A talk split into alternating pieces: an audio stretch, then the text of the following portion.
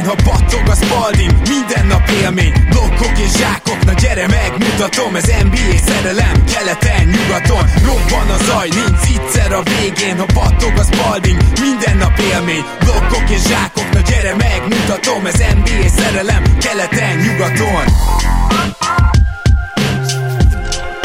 Éj jó! Szép jó napot kívánunk mindenkinek, ez itt a Rap City keleten-nyugaton podcast a mikrofonok mögött Zukály Zoltán és Rédai Gábor. Szia Zoli! Szia Gábor, sziasztok, örülök, hogy itt lehetek. Ugye beszélgettünk az előző adásban arról, hogy lehet jelentkezni hozzánk. Van három jegy, mozi jegy, amit kisorsolunk. Persze kell hozzá védettségi vagy oltási igazolvány, tök mindegy, hogy hívjuk, de ez akkor még mindig át, tehát Patreonon tudtok nekünk írni, hogyha 15-én a Space Jam 2-re este szeretnétek eljönni, ez egy páros belépő, tehát egy kísérőt is lehet majd hozni, és akkor együtt megnézzük a Space Jam 2 premier vetítésen, lesz kis fogadás, meg minden. Ne feledkezzetek erről, hogy csütörtök éjfél a határidő, és csütörtök éjfélkor még már tudni fogjuk az első mérkőzés eredményét egyébként, mert hogy az előre került szerdára a döntő első meccse, és a döntőt fogjuk meg beharangozni, illetve természetesen elbúcsúzunk az Atlanta Hawks-tól, mindehez segítségünkre lesz kedvenc egyzőnk, Coach T, Gedei Tibi. Szia Tibi! Sziasztok, köszönöm szépen a meghívást, és üdvözlöm a kedves hallgatókat is. Szia Tibi, én is üdvözöllek. És nyilván akkor kezdjünk az Atlanta hawks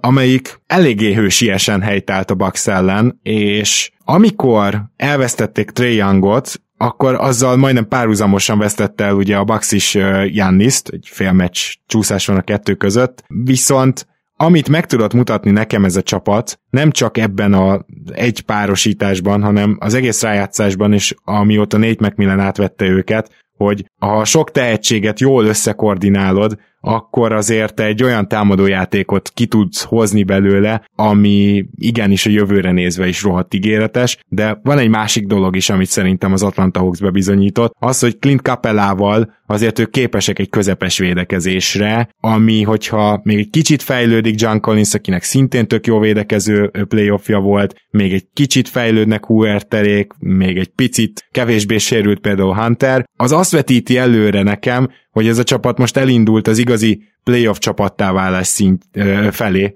Nagyon vicces ezt mondani, miközben egy konferencia döntőn voltak, de ilyen szempontból számomra maximálisan csillagos a szezon. Ezt most így hozzá kell tennem, mert beszéltük múltkor azt, hogy hát majd kinyeri, hogy ezt megcsillagozzuk-e vagy nem. Az, hogy az Atlanta Hawks idáig jutott, az azért valamennyire csillagos számomra, de mégis abszolút ilyen pozitív, hát következtetéseket tudok levonni. Tibi, te hogy voltál ezzel az Atlanta Hawks meneteléssel? Én voltam ugye az egyik legnagyobb ö, ö, Atlanta pessimista szerintem az országba. Ugye még a playoffjukba se hittem mindenképpen, bár nyilván amikor, amikor a két európai leigazolták, akkor tudtam, hogy, hogy hatalmasat fognak javulni, illetve hát ugye Capellát sem nagyon láttuk tavaly, úgyhogy várható volt, hogy nagyon-nagyon nagy szinten fognak lépni. Sajnos nekem Treyang ugye alapjában nem szimpatikus, de hát el kell ismernem, hogy idén bebizonyította, hogy ő, egy, ő, ő, ő maga egy offenzív rendszer, ő maga egy olyan játékos, aki körül, aki köré lehet nagyon-nagyon elit támadó játékot építeni, és hát védekezésbe bár el kell dugni, de pont amit te is mondtál, hogy Capellának a, a, a jelenléte az hihetetlenül sokat számít. Én a végén már szurkoltam nekik a Milwaukee ellen is, bár nyilván egy picit talán a döntőt nem is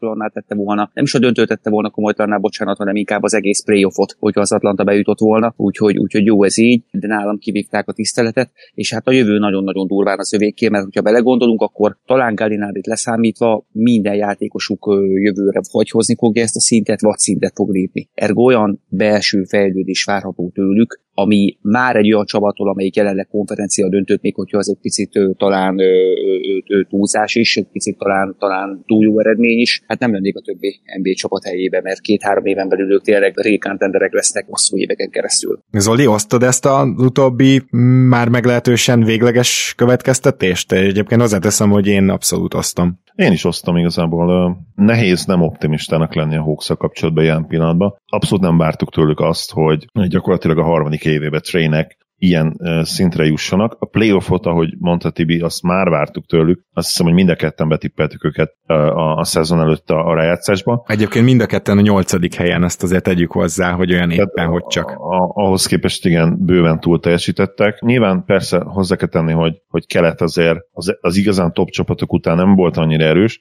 tehát még igazából egy, egy ennél rosszabb mérleggel is bejutottak volna elég simán, de már most is azért bőven 50% felett végeztek, ha jól emlékszem, ilyen 58-59%-os győzelmi mutatóval. Rögtön megnézem Tehát neked. Valamiért így rémlik. Kérlek szépen 41-31-el végeztek, úgyhogy az simán. Bőven jobb. Igen. 60% felett bőven, igen. Ez 57 Tehát, egyébként. 57 De a mate képességé, hogy miatt A matekom gyenge, de, de igen, akkor jól, jól emlékeztem a számra. És ami különösen érdekes egyébként a, a Hawksban az, hogy, hogy mi lesz Cam Mert most a semmiből előhúzott gyakorlatilag egy olyan meccset, amit szerintem nem vártunk volna tőle ezen a ponton. És igen, az éves csalódás, de én még mindig hatalmas free and potenciált látok benne. És ha ő visszakerül, ha ugye most Huntert hozzárakjuk az egyenlethez, hiszen ugye Hunter nem játszott sérülés miatt, befejezte az évet, még a konferencia döntő előtt, és azt hozzáveszünk, hogy Trey fejlődni fog, valószínűleg még valamennyit. Ugye Okongwu megnézzük, hogy mi van Okongwuval, ha véletlenül hozzá tudna adni egy triplát,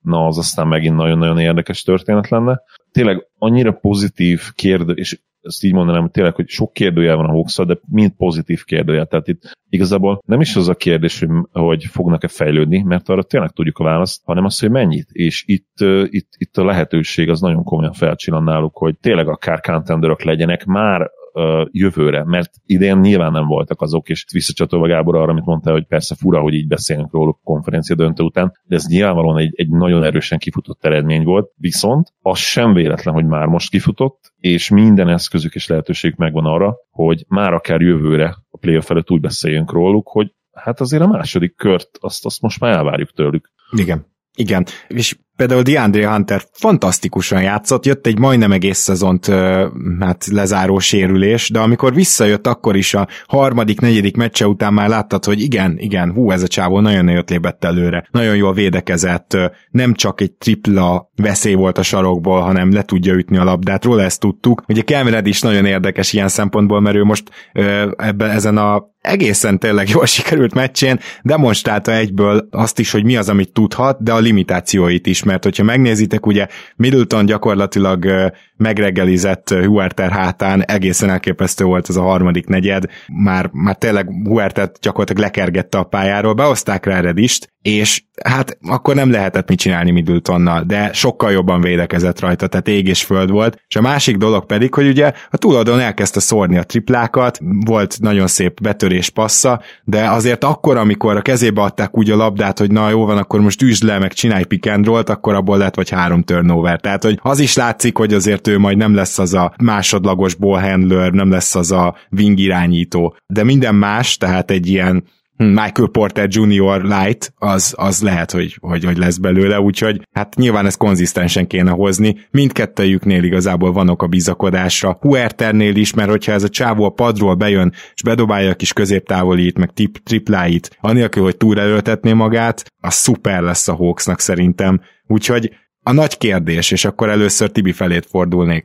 John Collins-t megtartod-e? Mert elég valószínű, hogy itt bőven 20 millió fölötti éves összeg, tehát mondjuk 4 per 100ért megtartod-e John Collins-t? Én mindenféleképpen megtartanám, már csak azért is, mert védekezésben én úgy gondolom, hogy, hogy szembe is olyan fejlődésen ment át, amire, amire a jövőbe lehet építeni, és az, hogy egy nagyon-nagyon jó támadó játékos, az nem is kérdés. Szerintem viszonylag fit ebbe a csapatban, nem azt mondom, hogy a legfittebb játékos, de egyáltalán nem lók ki. Ugye egy stretch játékosról beszélünk, és nem igazán tudnám megmondani, ha őt nem tartom meg, akkor milyen irányt akarnék venni, hogy jövőre minőségben ne csökkenjen, vagy eredményességben ne csökkenjen a csapat. Úgyhogy nálam ez valahol nem is kérdés. Plusz hát én nagyon nagyon-nagyon szeretem azokat a csapatokat, akik úgy építkeznek, hogy tényleg saját draftokkal, saját, saját kinevelt játékosokkal, az első pillanattól fogva egy közös kultúrával, úgyhogy nálam ez nem is kérdés. Zoli, téged is meggyőzött John Collins így végre négy év után, azért te mindig is szkeptikus voltál vele kapcsolatban. Szkeptikus voltam valóban, viszont látom benne én azt gondolom a potenciált, és, és mindenképpen meggyőzött afelől, hogy, hogy érdemes investálni bele, de nyilván arról is meggyőzött, hogy a maximumot azért én enne egyszerűen nem adnám meg neki, és szerintem a Hawks sem akarja, és ez talán nem is annyira merész tipp, ismerve az elő, előéletüket, közös elő, előéletüket. Az a kérdés, hogyha behoz a piacról egy olyan ajánlatot, hogy tessék igen. itt egy max meccselheted. Az a kérdés. Ez a nagy kérdés, és én azt gondolom, hogy, hogy 70% hogy igen meccselnék, mert, mert úgy is látnák benne az eszetet. Ugye Gyuri barátunk mondta, hogy, hogy most azért playoff alatt úgymond kijátszotta a, az esélyét annak, vagy, vagy inkább úgy, úgy fogalmaznék, hogy eljátszott az esélyét annak, hogy maxot kap, de én ebben még nem vagyok teljesen biztos. Azt tudjuk elmondani, hogy mi valószínűleg szintén nem adnánk meg neki a maxot. Annak ellenére, hogy értékeljük azt a teljesítményt, teljesítményt amit nyújtott, mert nem, nem volt olyan usage százaléka, mint korábban, de ugye ez miért volt? Mert a Hawks igazi csapatkosárlabdát játszott, és abban viszont meglepően jól előrelépett. Még a passzjátékot is említhetném, de a védekezést, a sok mozgást, a, a, azt a mentális jelenlétet, amivel pályán volt, biztatta a társakat, tényleg jó volt nézni a játékát. E, ez tényleg azt jelenti, hogy fog ajánlatokat kapni, mert most már tudják róla az NBA-ben, hogy, hogy ő azért nem egy head case, nem igazán egy head case, és és na, van benne potenciál, akár, akár a többszörös one potenciál is. Úgyhogy én is nagyon kíváncsi vagyok, hogy be fog érkezni az a max, és ha igen, szerintem olyan 70% esély van arra, hogy, hogy meccselni fogja ezt a Hawks. Igen, én is egyébként így látom. Valóban nem feltétlenül érne maxot, de azért azt is biztosan látják a Hawksnál is, hogy most annyi talent van a csapatban, igaz, hogy nem feltétlenül premier talent, de azért a, a Hawksnál a nyolcadik ember is van bőven NBA csapat, ahol kezdene simán. Hogyha mondjuk a nyolcadik embert Galinárinak gondoljuk például, vagy, vagy Lou Williams, jó, ő persze speciális eset, de értitek. Szóval, szóval, hogy nyilván ennyi támadó talent között nem fogsz 20 per 10-et átlagolni megint. Tehát ezt is azért szögezzük le, hogy nem magától mentek le, vagy nem rosszabb éve volt, nem azért mentek le a pont átlagai, hanem egyszerűen azért, mert egy labda van a pályán. Úgyhogy ha mindezt egybeveszed, akkor szerintem annyira még ezzel a maxal nem járnak rosszul. A következő maxal már, az, azzal már nyilván problémáink lennének, mert ugye, kedves hallgatók, ti is tudjátok, a rookie max az 25%-ról indul, tehát a capnek a 25%-a, most ugye olyan 110-112 millió környékén lesz majd a cap, hogyha minden igaz, bár még nem jelentették be, és ennek a 25%-áról induló szerződés az azért nem az a 40 milliós monstrum, amit ugye mondjuk egy John Wall kap, hogy egy példát mondjak, vagy egy Russell Westbrook. Úgyhogy igen, én nekem is nagyon tetszett Okongwu, azért, mert egyszerűen ő lehet a jövőben a tökéletes Janni stopper. Most nyilván csak megizlágette ezt az egészet, de Egyébként az a típusú, gyakorlatilag Bemadebayohoz hasonlították már, amikor a draftra kijött, és szerintem abszolút Bemadebayohoz hasonlítható játékos. Nem biztos, hogy tud akkora ugrásszerű fejlődést mutatni, mint amit Bem tudott évről évre eddig szinte mindig, de hogyha annak csak a fele igaz lesz, akkor már egy elképesztő cserecenter lesz az Atlantának, és talán hosszú távon meg, amikor mondjuk Kapela 31 évesen már nem tudja ezt a szintet hozni, akkor lesz Okongwu kb. 24. De hát, hogy ez, ezért, ezért nagyon érdekes. Jó, én azt hiszem, hogy az Atlantáról én más most nem nagyon szeretnék, bármelyikötöknek még lenne valami a hawks kapcsolatban? Igazából csak annyit, hogy engem, engem az Atlanta meg, megvett. Ö, én tényleg nagyon ellenük voltam, nem tetszettek, és tényleg ez Tré köszönhető. Ő szerintem egy nagyon megosztó játékos a, a, feltörekvő sztárok között szerintem ő a legmegosztóbb, és az, hogy el tudták érni, hogy én Atlanta Drucker lettem, le a kalappal előttük. Hát tényleg le a kalappal egyébként, mert én ugye egész évben beszélgetek, meg Zoli is itt Tibivel. Tibi is többször mondta azt, hogy á, nem, nem, nem hisz bennük, nem hisz bennük, és aztán itt a playoffnál valóban fordult ez a, ez a tendencia, ezt csak így beavatjuk a kedves hallgatókat is. Na jól van, akkor beszélgessünk erről a döntőről. Először is tudom, hogy ez kicsit ilyen meta, de azért mégis beszéljük már azt át, hogy az NBA-nek tulajdonképpen elég jól jön az, hogy végül azért lett egy Suns Bucks döntő. Már csak azért is, mert a Sunsnak baromi jó a sztoria, és a, szerintem a fél világ nekik drukkol, sőt most, hogyha így két, kettő közül kell választani, akkor azt mondom a háromnegyed. A Bucks pedig ki kellett, hogy jöjjön keletről, mert, mert azért az, hogyha ez a Hawks, akit tényleg most mondtuk, hogy valójában nem contender, ezek mennek be a döntőbe, akkor erre a döntőre nem úgy fogunk emlékezni, mint a, a legerősebb csapatok döntőjére, és akkor még finom voltam. Úgyhogy én azt gondolom, hogy egy kicsit úgymond ennek a sérülésektől szaggatott szezonnak az arcát megmenti az, hogy egy végig nagyon stabil Chris Paul és Devin Booker sztorival felturbózott Suns, és kelet egyik hát játékos keretben lehet, hogy a legerősebb, de, de mindenképpen egyik legerősebb csapata van ott a döntőben. Zoli, gondolom ezzel nagyjából egyetértünk. Mindenképpen jobb. Ugye ilyenkor mindig felmerül a kérdés, hogy most akkor van-e tényleges paritás, és nagyon sokan mondták már a szezon előtt, hogy, hogy igen van, illetve egy olyan következtetésre is jutottak sokan, hogy most már nem kell feltétlenül azért jól draftolnod és abból építkezni, mert úgymond van egy csomó olyan felépített csapat most, amelyik nem feltétlenül, vagy nem csak a drafton keresztül találta meg a, a, a szerencsét. Ugye korábban igaz volt az, hogy a, a bajnoki címek nagy százalékát azért olyan játékossal nyerted, mint, mint fő top játékosod, akit te magad szereztél a drafton. Ez itt most valóban azért meg fog dőlni. Illetve hát lehet, hogy meg fog dőlni, ugye Janniszt a, a Bucks draftolt le, viszont ugye hozzájuk, hozzá sem kellett ugye lemenni, úgymond kutyában nem kellett tankolni éveken át. Hogy van-e paritás, vagy nincs-e paritás, szerintem ez egy nagyon érdekes kérdés, és erre nem fogjuk tudni a választ még most. Ezt ilyen két-három-négy év táblatából visszatekintve az előtti öt évre fogjuk majd úgymond megtudni, és én nagyon-nagyon kíváncsi leszek erre tényleg, hogy, hogy most akkor megtalálta valamit az NBA az új draft szabályokkal, illetve úgy maga az egész jöjjünk össze és alkossunk szupercsapatot dolog mennyire cseng le, illetve nem is feltétlenül lecseng, hanem ugye az új fizetések azok, amik ezt azért most már nagyon-nagyon nehézé teszik. Igen. A, a Nets összehozta, de nem tudjuk, hogy milyen szintű sikertől lesz, és nyilván ott is felmerülnek a kérdések, hiszen ilyenkor borzasztó nehéz dolgod van, hogy, hogy megtartsd a saját jó játékosaidat, akik még olcsóbb szerződésen vannak, ugye még a Clippers is szembe fog ezzel nézni, pedig ott idézőjelesen csak kettő ma- mamut szerződés van. És maga a párosítás nekem nagyon-nagyon tetszik, kettő, nem azt mondom, hogy a, Bucksra nyilván nem lehet mondani, hogy underdog, de szerintem a Sunsra rá lehet húzni, az egész szezon tekintve, mert a szezon előtt azért nem sokan gondolták, hogy ideig eljuthatnak. Nagyon jó csapatnak várták őket, nagyon sokan, akár hazai pályáért harcoló csapatnak, csapatként is. Na üzenet. azért itt az, annyit tegyünk hozzá, hogy ez már nem igaz a nagyon sokanra, mert én nagyon büszke voltam rá, hogy a Suns 4 5 helyet harcolnak tippeltem, miközben például te 9 helyre vártad őket. Igen, ez, ez így van. Én ugye rosszul tippeltem velük kapcsolatban, viszont szerintem az nem igaz, hogy nem vártak őket sokan 4 5 hely környékére se, mert én azért emlékszem még ennél bátrabb tippekre is. Szakírók, szakírók között is voltak konkrétan olyanok, akik második helyre várták őket, erre tisztán emlékszem.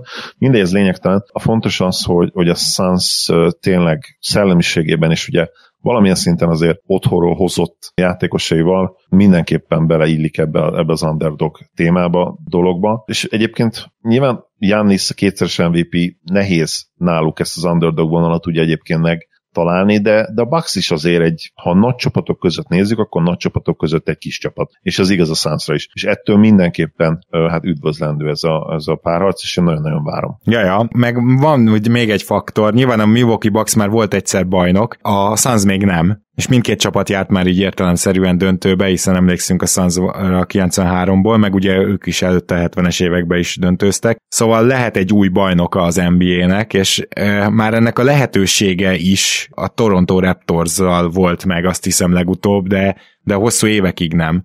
E, meg igen, tehát Cleveland és Toronto, ez volt a két új bajnokunk az elmúlt 10 zen sok évben, szerintem. Úgyhogy e- ez is egy ilyen plusz, ez csak egy, hogy, hogy belemelegedjünk ebbe a párharcba, elmondanám a 538, ami ugye statisztikai alapú predictionökkel, jóslásokkal, vagy inkább előrejelzésekkel foglalkozik. 67%-ban a Suns nak adja ezt a párharcot, 33% esélye van szerintük a Bucksnak. És kíváncsi vagyok, hogy a fogadóirodák is hasonlóan vannak-e vele, nem tudom, nézted-e Tibi? A Phoenix Sunsra jelenleg 1.55 körüli jócot fizet, ami ugye azt jelenti, hogy háromból, háromból kétszer azt jósolják, hogy, hogy a Suns meg fogja nyerni uh-huh. a sorozatot, sőt, hát hogyha háromból kétszer megnyeri, akkor ugye kicsi plusz szevé is, hogyha a Sunsra fogadsz, úgyhogy egy picit, egy picit még, a, még az alatt van. Én azért ezzel nagyjából egyet tudok érteni, bár hogyha valaki ezt mondta volna a playoff előtt, hogy ez a két csapat döntőzik, és ezek az otcok fognak kijönni, akkor azt azért szkeptikusan kezeltem volna. De nyilván a Bugsnál láttuk azt a, hát nem tudom, fogalmazhatok-e így, hogy szakmai leolvadást.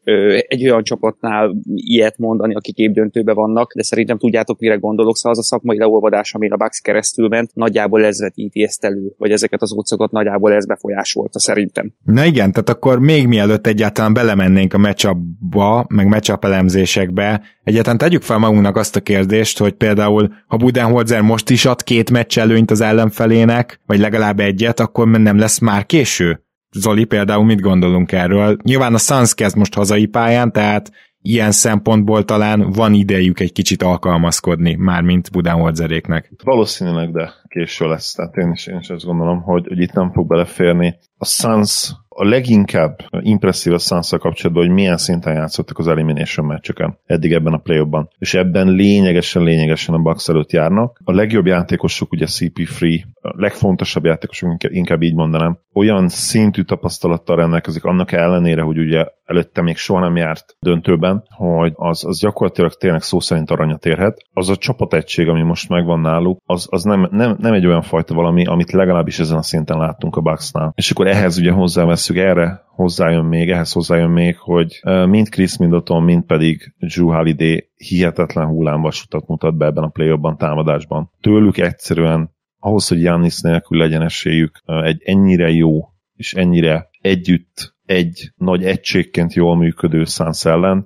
ahhoz szerintem annál sokkal több kell, mint amit eddig mutattak. Lehoztak pár ragyogó mérkőzést a, a Hawks elleni párac második felében, ugye Holiday és Middleton, de még így is az advanced statjaik nem néznek ki annyira jól a párharcra, és ennek nyilvánvalóan az az oka, hogy, hogy előtte olyan szintű betliket tudtak csinálni, hogy, hogy hihetetlen, tehát nem fér egyszerűen bele a normál esetben második, harmadik legjobb játékosottól, most pedig ugye első, második legjobb játékosottól ez.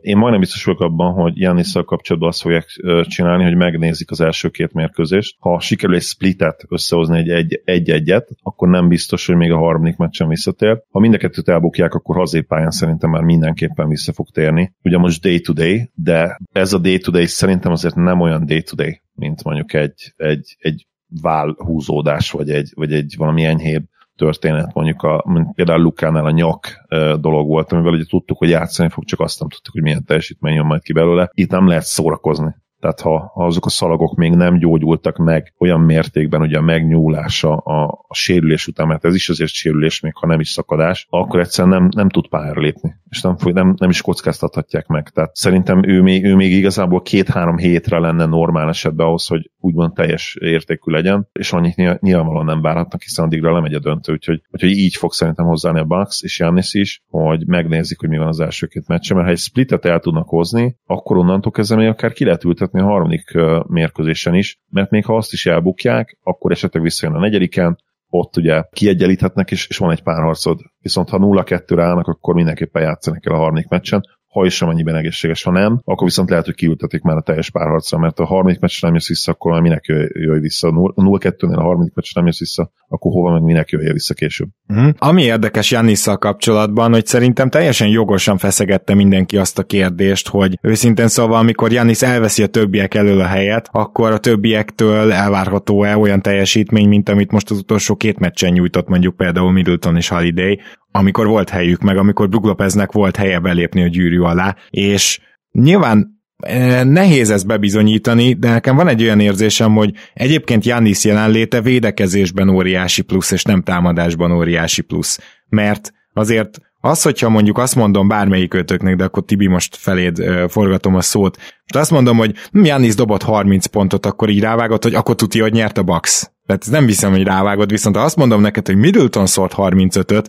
akkor rá fogod vágni, hogy nyert a Bucks, nem? Hát teljes mértékben egyetértek. Nyilván védekezésben nem is nagyon kell bizonygatni, hogy milyen hozzáadott értéke van. És hát ugye a, a támadó játékának szerintem a leges-leges legerősebb pontja az a, az a tranzíciós befejezés. Amikor a pace magas, és lehet futni, akkor olyan dolgokat tud, ami ilyeneket a ligába senki három leütésből végigviszi, és rácsákol mindenkit. És amikor ugye ö, fal védekezések ellen kell támadni, amikor lelassul a játék, amikor a pozícionok sokkal megfontoltabbak lesznek, akkor akkor azért ő, ő hatékonyságával a többieket egy icipicit ki tudja oltani. Uh-huh. Mert ö, egy, nincs olyan passzjátéka, ö, hogy, hogy, hogy jobbá tegye a körülötte lévőket. Kettő, amit ott tud, 5 az 5 elleni ájzóba, az nem sokkal jobb, vagy talán nem is jobb, mint amit mondjuk Middleton tud, hogyha ő kapna labdát, és ő fejezné be akár midrange jumperekkel, akár három pontosokkal, akár egy-egyekkel, akár passzal. És, és emiatt azért a, a, a Giannis effektus az minden play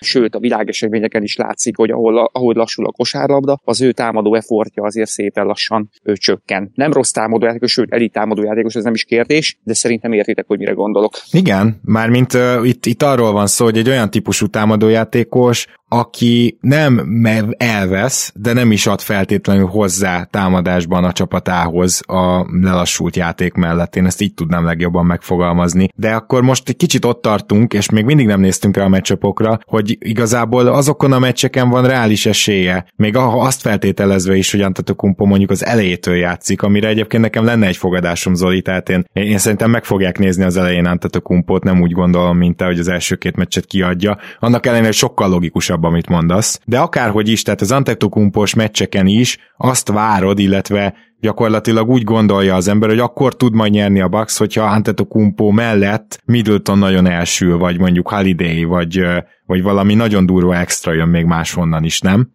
Zoli, ezt úgy felét próbáltam terelni. Ja, ja értettem, csak mindenképpen kell az extra. Tehát én azt gondolom, hogy úgy nyerhet Jannis nélkül meccseket, ha ő nem játszik. A, a Bucks az első két mérkőzés valamelyikét, hogyha az egyikük ilyen 30 pont körüli, a másik pedig legalább ilyen 20 pontot berak a közösbe jó százalékkal. Hogyha Jannis nem játszik, akkor, de bocsánat, hogy Jannis játszik, ugye te azt mondtad, hogy igen, játszik igen, igen, igen. akkor árnyaltabb a kép. És uh, ott nyilván minden attól függ, hogy hogyan néz ki Jannis, ami számomra mondom meglepő lenne, hogyha ő nagyon-nagyon jól néz ki most, ha holnap uh, után játszik, illetve igen, holnap után, hogyha holnap után játszik, és nagyon jól néznek ki, azt számomra mondom nagyon, nagyon meglepő lenne, de legyen úgy egyébként, mert nyilván akkor van nagyobb esély azért mégiscsak egy izgalmas párharc, hogyha ő is játszik, hiszen nem nagyon mondhatjuk azt, hogy a Bucks jobb Jannis nélkül, nyilván, nyilván. azért ilyen következtetése nem juthatunk. Arra igen, amit mondtál Gábor, hogy, hogy bizonyos helyzetekben, bizonyos meccseken lehet, hogy jobban játszik támadásban nélkül Middleton és, és Holiday. De itt főleg inkább, főleg inkább azért én Middletonra mondanám, mert Holidaynek is fontos az időnként, hogy a ritmus ugye inside-outside legyen a ritmus, tehát hogy előbb van pár jó betörésébe fejez, és utána ugye beesnek a triplák is. Van egy ilyen, szokták ezt mondani, ugye összefüggés. Inkább szerintem ilyen okoskodás ez. Nem tudom, hogy valaha bárki nézte ezeket a statisztikákat, hogy, hogy mennyire fontos az, hogy tényleg először betöréssel kerüljön valaki ritmusba, és utána veri be a, a,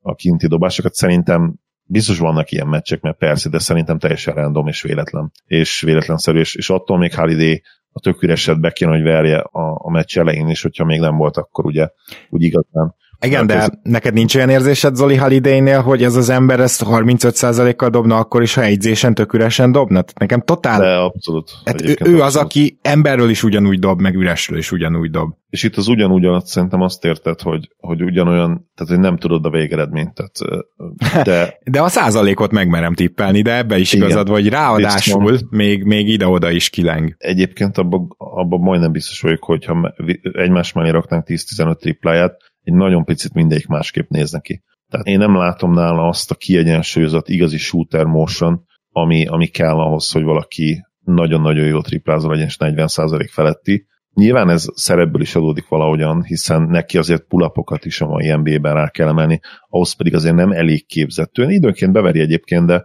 de tényleg uh, lutri, és vannak olyan meccsek, ahol nagyon-nagyon mellé esnek ezek, és hát nyilván ha, amikor úgy jön össze, és egyébként ez valami szinten Middletonra is igaz, amikor úgy jönnek össze ezek a százalékok, hogy egyik meccsen betli, a másikon meg mindent bedobsz, az azért nem, nem igazán jó már a playoff ezen szakaszában. Tehát itt olyan játékosokra van szükséged, és általában azok a csapatok nyernek, amik a, a mondjuk egy hét meccses párharcból legalább 5-6 mérkőzésen nagyon jól tudnak játszani. Igen, és egyébként nagyon nehéz ugye alapból ilyen játékosokat találni a playoffban, tehát gyorsan rámutatunk Kawai-ra meg LeBronra, de aztán nagyon hamar elfogy, elfogy a sztori. Igen, mondjuk Luka eddig, meg Jokic eddig ugye bizonyítja például, hogy eddig így playoff pályafutások alatt gyakorlatilag ilyenek, hogy szinte mindig jól játszanak. Aki például nem ilyen, a másik oldalról az, az Devin Booker, tehát ő hmm. sem ilyen. Neki ő is sem. voltak pocsék mérkőzései a konferencia döntőben is. Na, akkor viszont kicsit beszéljünk most már a meccsapokról. Tibi, tegnap beszélgettünk egyet telefonon, és ez ezen méláztunk, hogy igazából a Bax helyében ugye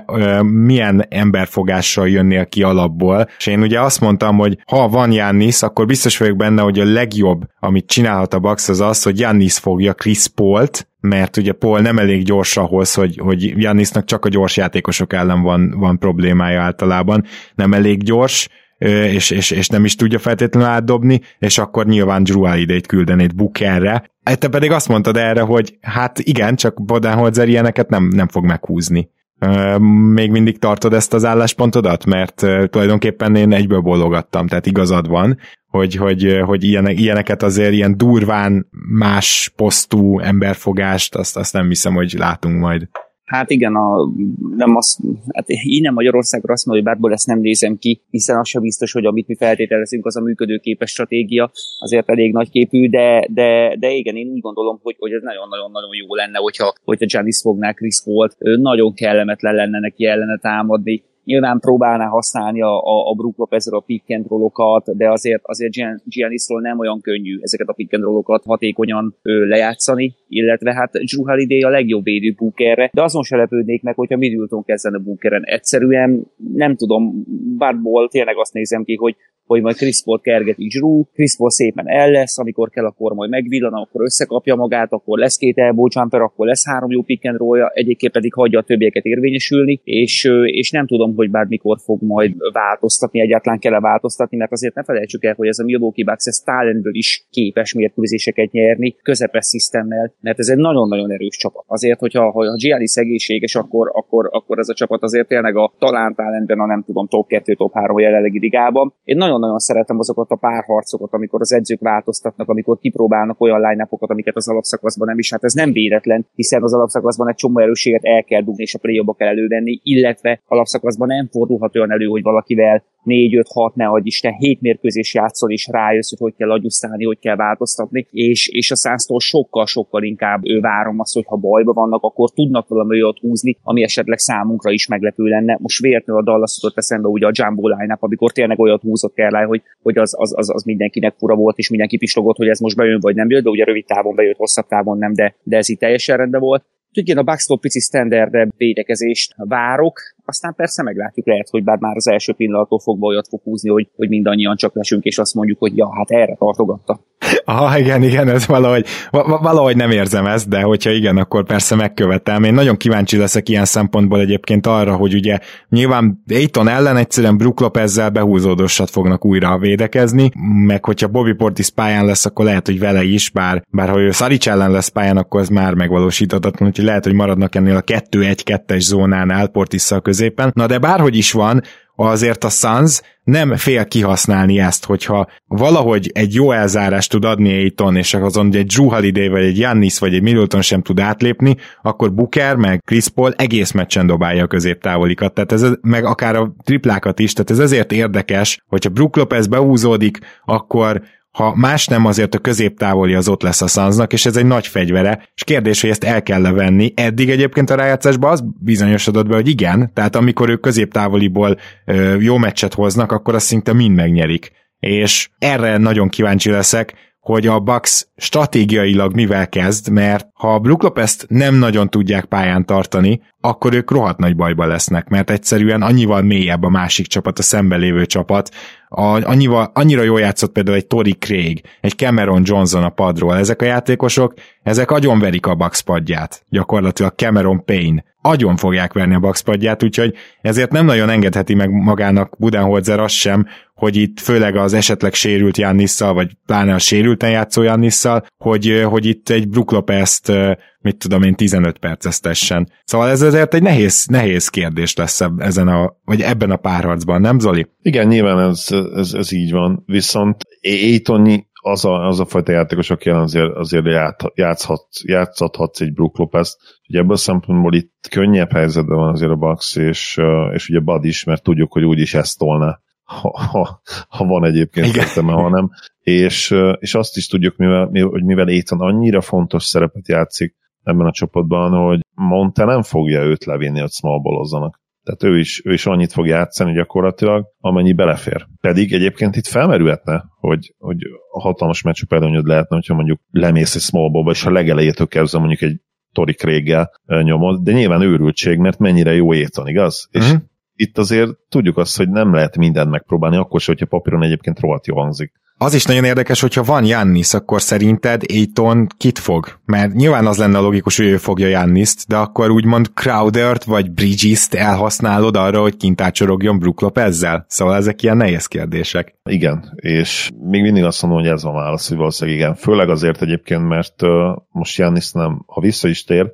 nem valószínűleg úgy fog mozogni mint normál esetben, és, és Aitonnak abszolút lehet esélye arra, hogy, hogy ott maradjon előtte, ha, ha Jannis messze van a 100%-tól, úgyhogy már csak ezért is szerintem így, így próbálod meg. és elveszed a Bucks tripláit, mert amikor a Bucksnak el tudod venni a tripláit, akkor nem azt mondom, hogy esélytelenek, de de hát nagyon-nagyon nehéz. És nyilván ezzel nagyon nagy evidenciát mondtam, mert gyakorlatilag bármelyik csapatra igaz a mai kosárlabda, hogyha elveszed a tripláit, akkor ne, ne, nagyon nagy hátrányban van, és nehezen fog playoff meccset nyerni. Amit én még így beszeretnék dobni előre, ez egy ilyen, nem tudom, hot take, vagy inkább hot prediction, hogy a saját terminusunkat használjam, hogy most először várom, azt hiszem a playoffban még ez a line nem volt fenn, most először várom a suns hogy a három irányító akár egyszerre is pályán legyen. Mégpedig azért, mert ugye a Bucks fel tud vonultatni nagyon-nagyon sok jó védőt, akár egy az egy védőt, akár pick and roll védőt is a kicsikre. Nem lesz ezzel semmi problémájuk, viszont azért mégiscsak általában pályán lesz egy Konoton, de még nála is inkább egy Forbes, de talán egy Jeff Teague azért a Suns ellen nagyon gyilkosság lenne, az Atlanta ellen megértettem ott a végén, de, de te jó ég. Szóval, hogy amikor ezek a játékosok pályán lesznek, és mondjuk a három irányítót egy, erre egyszerre felküldöd, akkor valak, valakit fognia kell majd Forbesnak. Na, szóval erre akarok kiukadni, hogy szerintem látni fogjuk együtt őket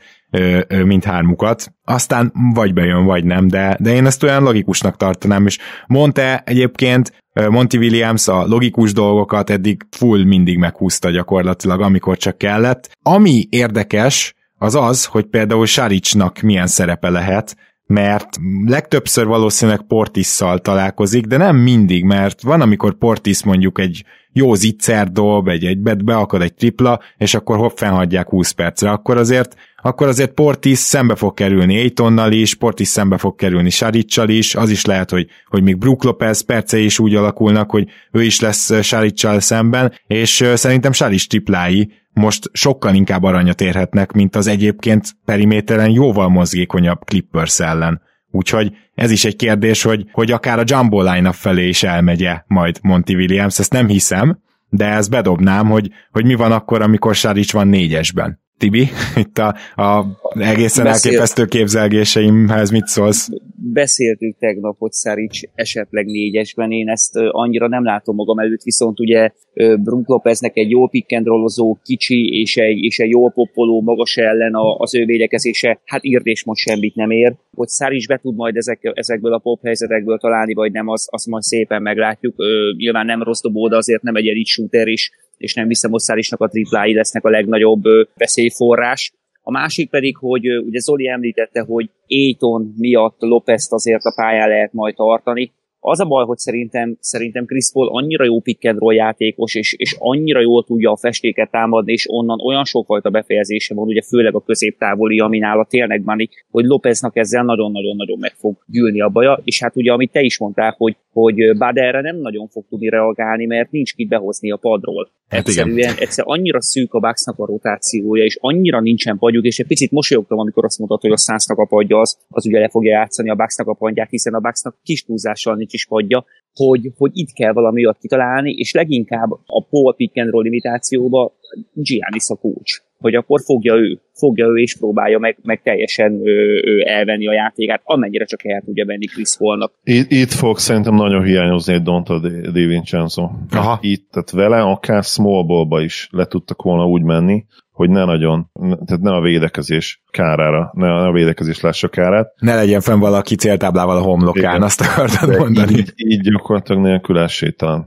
mert valakit egyszerűen be kell küldened. Nyilván Tanassis nem fogadott, azért odáig nem süllyedsz le, gondolom, hogy Tanassis felküld, de ja, hát ne, nagyon nehéz dolga lesz így, igen. Tehát most nyilván nem akarsz, hogy Jeff Teaget se nagyon pályára küldeni szép féle, uh, így belegondolni is durva. Igen, tehát úgy viszont ugye Tuckerrel ugye Connaughtonnal és Dontével abszolút fel lehetett volna küldeni. Ugye Holiday Middleton, még Jannis nélkül is egy brutálisan jó small ball line Igen. Így viszont minden borul, hogy nincsen ugye Donta már. Ugye az lesz érdekes, hogy a Sunsnál sokat lesz pályán Bridges is, sokat lesz pályán Crowder is, és igazából valószínűleg Cam Johnson is, meg Tori Craig. Ezek a játékosok azért mondjuk úgy, hogy támadásban el lehet rajtuk bújni. Tehát azért, eh, hogyha egy Forbes valamelyik őjüket fogja, Bridgesnek van egy kis kontra egy egye, de, de például Crowdernek nem igazán, Tori Craignek nem igazán, azért kicsit fáj a labdának, amikor leüti, meg néha ki is rúgja. Ezek a játékosok nagyon jók abban, hogy rádobják az üres triplát, hogyha nagyon elrepülsz, akkor azért el tudnak indulni egy zsákolásra. Bridges az NBA legjobb cuttere, tehát azért ő egy, ő egy másik kategória, mint támadó játékos, meg akkor is, hogyha most nem sülnek annyira a triplái. De olyat azért senki nem fog tudni, hogy odaadják neki a labdát, és akkor verd meg egy az egybe a védődet, még akkor se, hogyha nagyon szar az a védő, és erre nyilván nem is lehet alapozni. Úgyhogy ennyi előnye meg lehet a Bucksnak, és ez, ezért vizionáltam itt mindenféle furcsa line ahol, ahol nem lesz ennyi wing fenn a pályán, mert ugye a Suns wingjei azok leginkább 3 játékosok. Úgyhogy én erre nagyon kíváncsi leszek, és a Suns oldaláról mit gondoltok? Például Chris Middleton ki fogja? Mert én azt gondolom, hogy Bridges arra termet, hogy Middleton fogja. Bridges tökéletes rá, több mint tökéletes rá. Én nagyon-nagyon megnézem azt, hogy Aiton fogja Giannis, és nyilván most feltételesen beszéljük úgy, mint hogyha Giannis egészséges lenne és játszana. És ugye Lopez, ha kikergetik a sarokba, hiszen sarokba áll, amikor, amikor Giannis játszik, akkor Crowder tökéletes, sőt, hát igazából bárki tökéletes, hogy a sarokba álljon. És azt nem nézem ki, hogy Giannis a pályán van, de Lopez lekergetik a gyűrű alá, hogy a, hogy a post mismatchet használja ki Crowderen, ezt, ezt, ezt igazából nem, nem igazán látom, nem igazán nézem ki. Ráadásul és, és Crowder azért bivaj, tehát ő tényleg nagyon erős játékos. Hát ő nagyon, ő nagyon. Nyilván Lopez valószínű, hogyha laboratóriumi körülmények között vizsgálnánk meg az egészet, akkor le tudná vinni posztába, mert nagyon-nagyon képzett, nagyon-nagyon erős játékos, és nyilván nem tudom, két fejjel magasabb, szóval, de ezt nem fogja, nem fogja egyszerűen a, a Bucks játszani, illetve hát ugye az előző okfejtése tök jó volt, hogy mondjuk egy force, hogy tudunk a pályán kvázi védekezésbe eldugni, és el lehet dugni, bár, bár, bár mondom, ez olyan, olyan picit olyan megmosolyogtató, nem, hogy arról beszélünk, hogy valahogy forszó lenne a pályán tartani. Hát, Ö, a másik pedig az, hogy például PJ Tuckerral mi lesz, ami nagyon-nagyon érdekes, mert nincs a százból olyan játékos, akire PJ Tucker konkrétan kell, amit ő tud kell. Nincsen nagy testű, lassabályzó játékos, így viszont teljesen felesleges lesz szerintem a jelenléte, mert támadásba gyakorlatilag ő kezd a, a nullához közelíteni, mert nincsen saroktripla volumenje se, nem is dobja most már annyira jó százalékkal, és igazából semmi más nem csinál. És ami, amiben ő tényleg jó, az ide ebbe a párharcba nem kell. De nem tudod kiültetni, jegelni, mert nincs más, aki beálljon. és azért, ha ezeket a dolgokat így megvizsgáljuk, akkor, hogy nettó a, a Milwaukee tényleg talentbe, vagy nem tudom, NBA 2K játékba, overába jobb, de valahogy nem látom azt, hogy, hogy hosszú távon ők hogy fogják ezt a szánzt, nem tudom, megverni egy-egy meccsen, nyilván meg fogják, hanem a sorozatot hogy fogják megnyerni, hmm. bocsánat. Ja, nem, teljesen, nekem is hasonló problémáim vannak. Még egy, és mind a ketten reagáljatok nyugodtan erre a kérdésre, meg Zoli persze telje arra is, amit Tibi elmondott, hogy hogy az is nagyon furcsa, hogy ebből a párharcból ki tudnám nézni a, az ilyen 130-as meccseket nem, de a, a jelenlegi playoff kontextusában sok pontos meccseket is ki tudnám nézni, meg a, meg a grind fesztiválokat is, és mind a két csapattól láttunk már ilyen 80 pontos meccseket ebben a rájátszásban, és mind a két csapat megszórta már magát, hogy Általában meg tudom mondani egy pár arc előtt, hogy hát itt kevés pont lesz, hát itt rendszeresen sok pont lesz. Hát őszintén szóval most mind a két csapat tudja mind a kettőt. És hogy ötletem sincs, hogy ebből így úgymond mi sül ki, én azt tippelném, hogyha most muszáj lenne valamit mondanom, hogy így aki megdobja a 110-et, az azért általában nyerni fog. Az átlagot azért nyilván meg lehet tippelni. Tehát az, az szinte garantált szerintem, hogy a Milwaukee ilyen 107 és 110 pont között fog átlagolni. A, a Suns Suns meg szerintem olyan 109 és 111 környéken, tehát Nagyjából azt várom, hogy, hogy a Suns azért jobb legyen átlagban is, és persze ebből becsúszhat azért alacsony, alacsony pontos mérkőzés is, meg, meg akár ilyen 100, mind a ketten a 120 pontokat. Olyan meccs is, ahol mind a ketten a 120 pontot elérik, vagy meghaladják, és nyilván hát azért természetesen jöhet hosszabbításos meccs is, ami alapvetően átírhatja például a pontátlagot egy ilyen párharcnál, ugye egyetlen párharcnál, ahol még akkor is, hogyha hét meccs van. Amit én sem várok egyébként hozzáteszem, tehát próbálom így meggyőzni magam, hogy legyen már egy hét meccs, de nem tudom és hogy hogy lesz ebből hét meccs, mm, jobb csapatnak néz ki, és itt a kulcs szó tényleg a csapaton van, jobb csapatnak néz ki a Suns, amelyik nem úgy nyert, mint a Bucks, hogy a, a hibáik és a, a buta döntések, battól jövő buta döntések ellenére, hanem a mélységük miatt nyertek, és a jó edzői döntések miatt nyertek, és, és a jó kohézió miatt, és a jó team chemistry miatt. És Chris Paul sérülései ellenére. És Chris Paul sérülései ellenére, úgyhogy a, nehéz, nehéz elképzelnem, hogy itt a Bucks komoly esése lehetne ennek a párasznak. Nyilván nem teljesen esélytelenek, mert azt azért tudjuk, hogy, hogy a Suns nem egy all-time great csapat, nem lesz az, nem fogunk itt, nem tudom, potenciálisan triplázásról beszélni, ők, ők valószínűleg ilyen egyszerű bajnokok lesznek, hogy ezzel a garnitúrával, hogyha nyernek, és nyilván mint ilyen, mint nem egy, és most tényleg itt nem, nehogy félreértsetek, nem beszólás Sunsnak, csak historikus értelme beszélek, ugye, az ilyen csapatokat nyilván azért könnyen megverni a döntőbe, mint egy, mit tudom, egy dinasztia mm. Spurs. Úgyhogy, úgyhogy nyilván nem esélytelen a, a Bucks, nem lehet azt mondani, de, de én is azt gondolom, hogy a 65-35 százalékos esélyt mondanék a, a Sunsnak, amit egyébként a, a fogadók is gondolnak, mert ugye a fogadók irányítják az otcokat, és, és tőlük indult el ez egyébként. Most megnézem én is 1.43 a Sunsnak. A, Fú, az már, a, egy, az már egyébként durva. Tehát az, az, szerintem is durva, tehát, de mondom, hogy nyilván ez nem azt jelenti, hogy, hogy ezt gondolják a legjobb osznak, hanem, hanem nyilván ennyien fogadnak például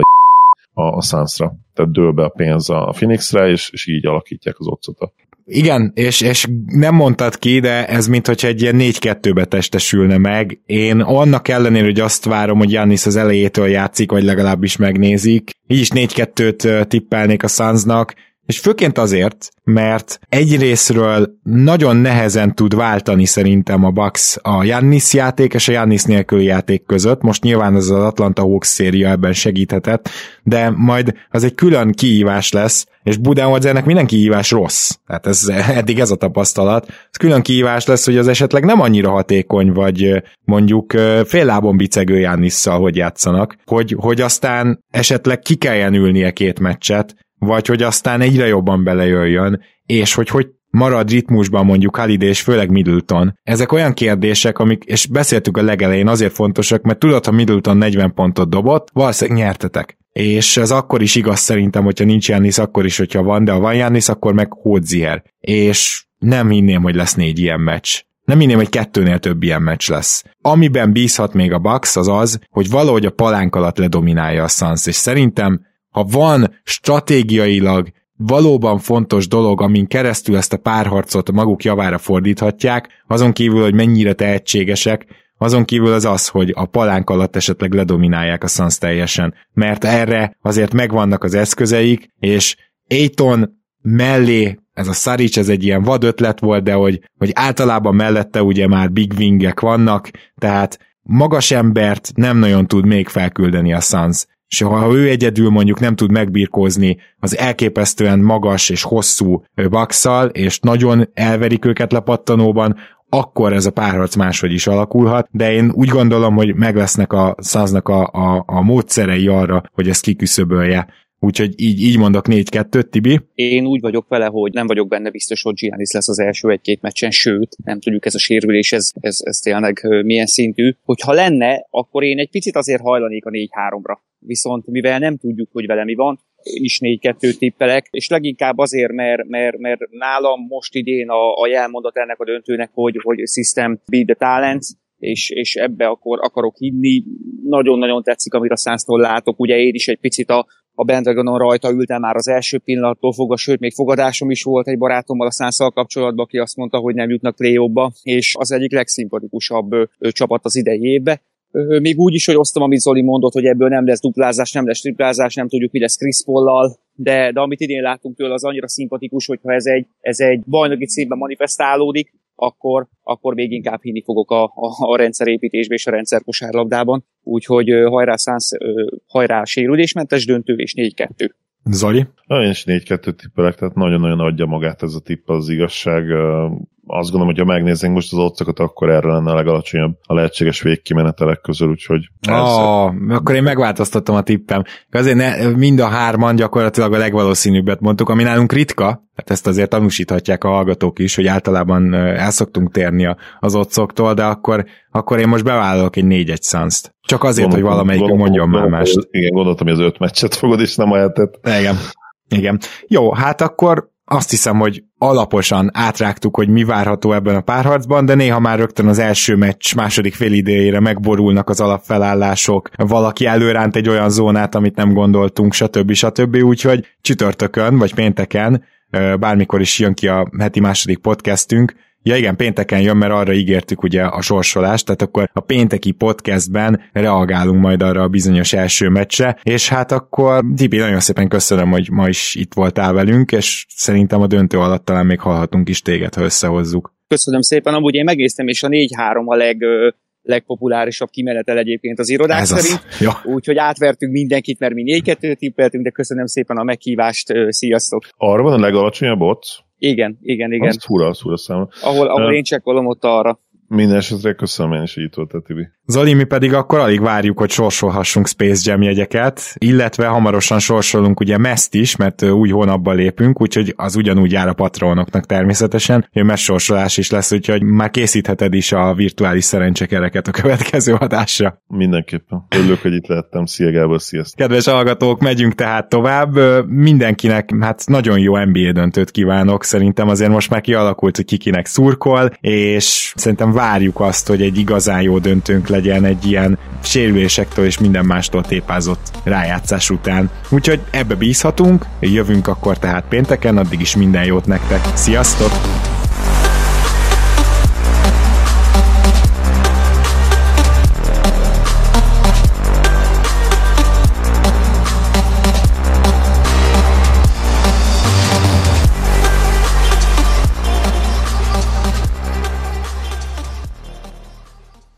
Ha más podcastekre is kíváncsi vagy, hallgassd meg a Béton műsor ajánlóját. El tudod képzelni, hogy a podcastet, amit éppen most hallgattál, fél év múlva már a mesterséges intelligencia generálja? Mi sem. De ha érdekel, eljötte már a gépek lázadása. Hallgass bele az Embertelen podcastbe. Orsós Lajos vagyok, a műsor házigazdája. Egyelőre még élőben. Egyelőre. Fedezzük fel együtt, hogyan ismerkedik, randizik, mesél és vitatkozik Betty és Péter, két teljesen mesterséges intelligencia. Lajos, a podcast címét mond még egyszer, Léci. Oké. Okay. Embertelen podcast.